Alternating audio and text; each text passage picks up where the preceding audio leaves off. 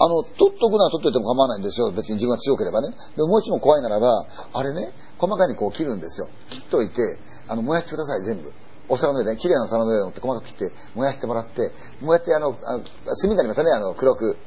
ね、なったらば、塩と一緒にこう混ぜてぐちゃぐちゃやってると、もう本当のあの、灰色の、あの、ザラザラになりますから、それを水道でも結構ですよ。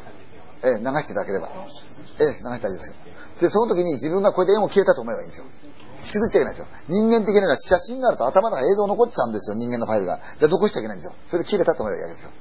ところがよくしたもんで人間だって、その写真に対する思い入れがなければ、だんだん映像ボケていきますよね。あれ思い入れがあるからこそね、一度見た映画が全然違うストーリーになってすることあるじゃないですか。あそこで顔、ケンさんがこうやったなんて言って実際やってなかったりしたりとかね。ああの時向こうの俳優がこうやったと思うけれども、実はあれこんなシーンなかったんだって、あれ作っちゃうんですよね。でも、去っていけば、だんだんシーン消えていきますからね。その方がいいですね。えそれで、これは、それが自分でやりきれないと思ったらば、それはもうお寺なり神社に行けば。まあ神社は一番あのお祓いしてくれますから、それはあの氏神さんね、あの、その土地の神社。あの、大きななんとか神社じゃなくて、その土地の神社ありますよね。ね、自分的に氏子になる。そこへ持ってくと一番いいですよね。そう思わせてくれますよ。ええ